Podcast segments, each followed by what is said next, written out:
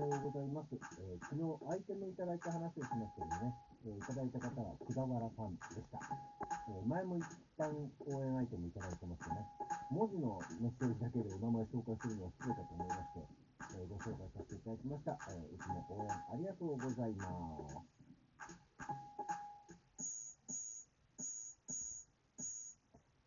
改めましておはようございます。2月の19日の土曜日午前6時45分のお決めてラジオでございます。はい、えー、そんなわけで、話のとっかかりがないって感じがね、ずいずいこう、これで、えー伝わっていったと思いますけど、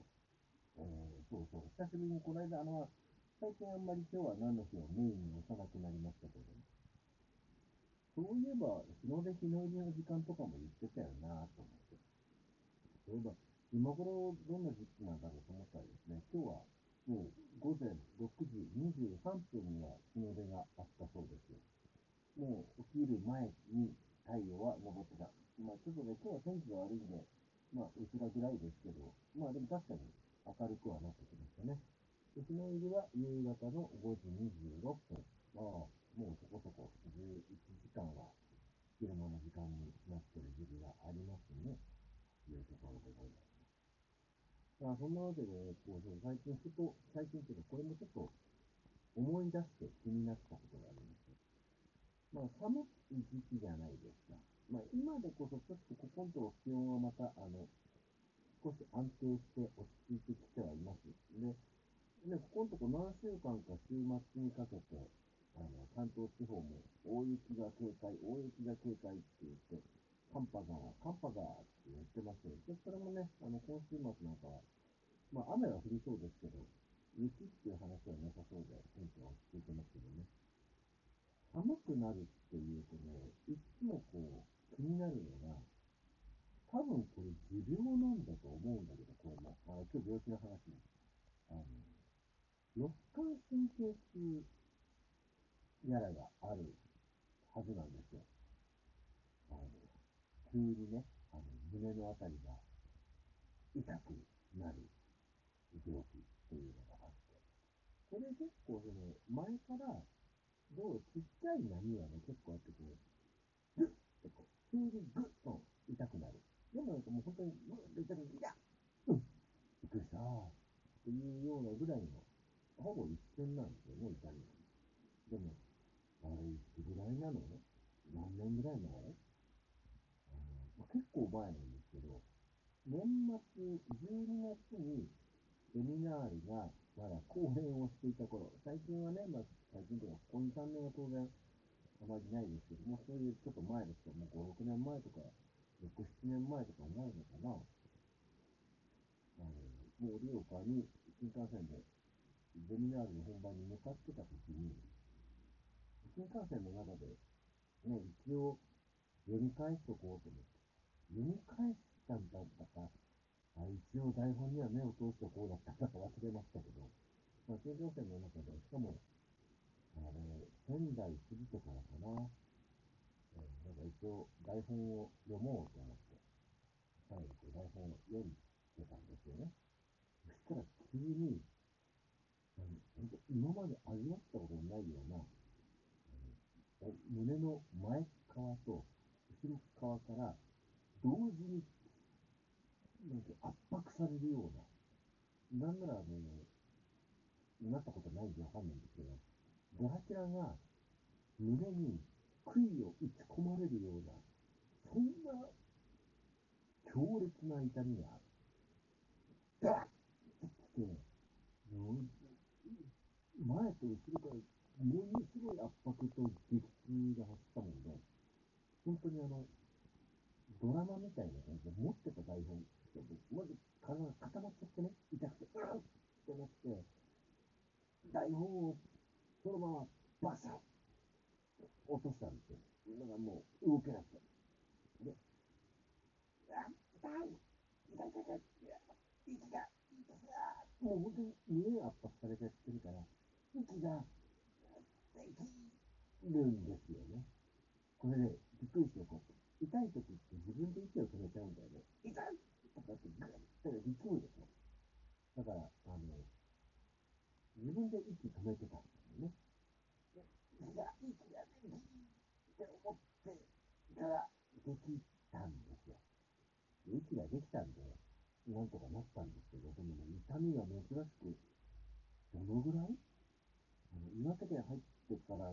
痛いんでね、盛岡着くまで、まあ、着いてからで痛かったんですけど、本当に激痛だったのが、5分とか10分ぐらいあって、本当に、ちょっと車内の見切らの人に、車掌さん呼んでってもらおうかぐらいのことまで考えてたぐらい痛くて、でもただ、声をかけるにも動けないぐらい痛くて、で、どうしようと思ってたら、まあ、だんだん痛みが、どうやら収まってきて、でもまだ痛いんですよ。すごい圧迫されていたから。で、まあ、盛岡着きました。で、しかもね、そんな痛みってさ、こう、今まで経験したことないから、怖くて、どうしよう、これ何、どうしたらいいのかなと思って。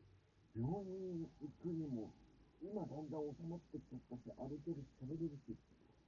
血が出てるわけではない、血を吐いたわけでもない、胸が痛かったんですっていう話をしなきゃいけないけど、とりあえず、まずは劇場に向かわなきゃと思って行ったんですよね。あの時は多分、森口ですよ。森岡口のタウンホール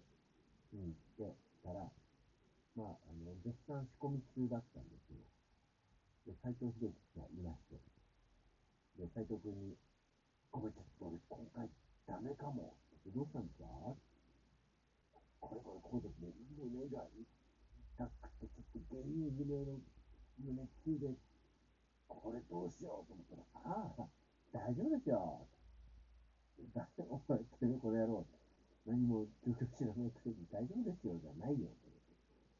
だからもう、その時とりあえずもう、劇場で横になってて、もう、稽古も何もあったもんじゃなくて横になってて、だから、まあ、そしたらちょっとしばらく、良くなって、収まってきたんですよね。良くなってきたんです、本当に。収まってきて。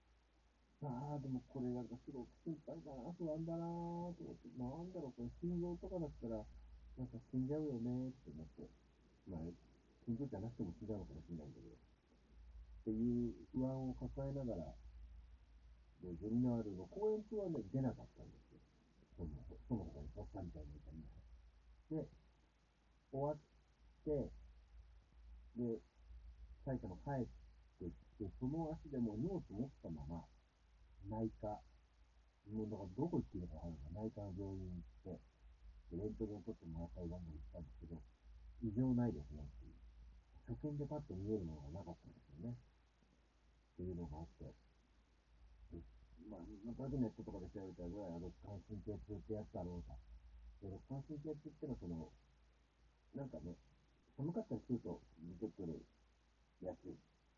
神経が触るみたいなやったらしくて、うわこれこう、なんか、よっぽど発作で痛いのが続くとひどいからっていう感じになるだろうけど、めったに出てこないもんだからね、あの、戦々恐々とする、急火山みたいなわけですよ。っていうのがあって、それ以来、あの、大きく何か発作で痛くなったりすることがないんで、今んとこ安心なんですけど、いつまた、あの、大きな痛みが出てくるかわからんなと思って、ドキドキしてるんですよね。でも寒くなるとそれを思い出して、大丈夫だなーって思いながら、日々過ごしているわけですよ。でも逆に言うと、あの痛みとその感覚を知ってるから、で、肋間神経痛ってバレにくいから、いざという時には、サボりの口実に使おうって、常々思ってる。むしろ、今までの病気リスト、どっちかっていうと分類サボりっていう方に入れられる病気になってる肋間神経痛がございます。なんかね、最近発動しようかな、肋間神経痛になろうかなと思ってるけど、まあ、いやでも、で意外と踏みとどまって仕事をしていくわけです。肋間神経痛になってる方って、あんまり聞かないんだよね、周りではまだ。なんか、そういう、まあ、まあ、あと言わないだけまりこの感覚の共有がしづらい病気なんですよね。怖いよ、本当に。急に胸を襲う激痛って、ね、胸って肺もあるし、心臓もあるしさ、いろんなこう、意外とこう、生命維持に必要なもの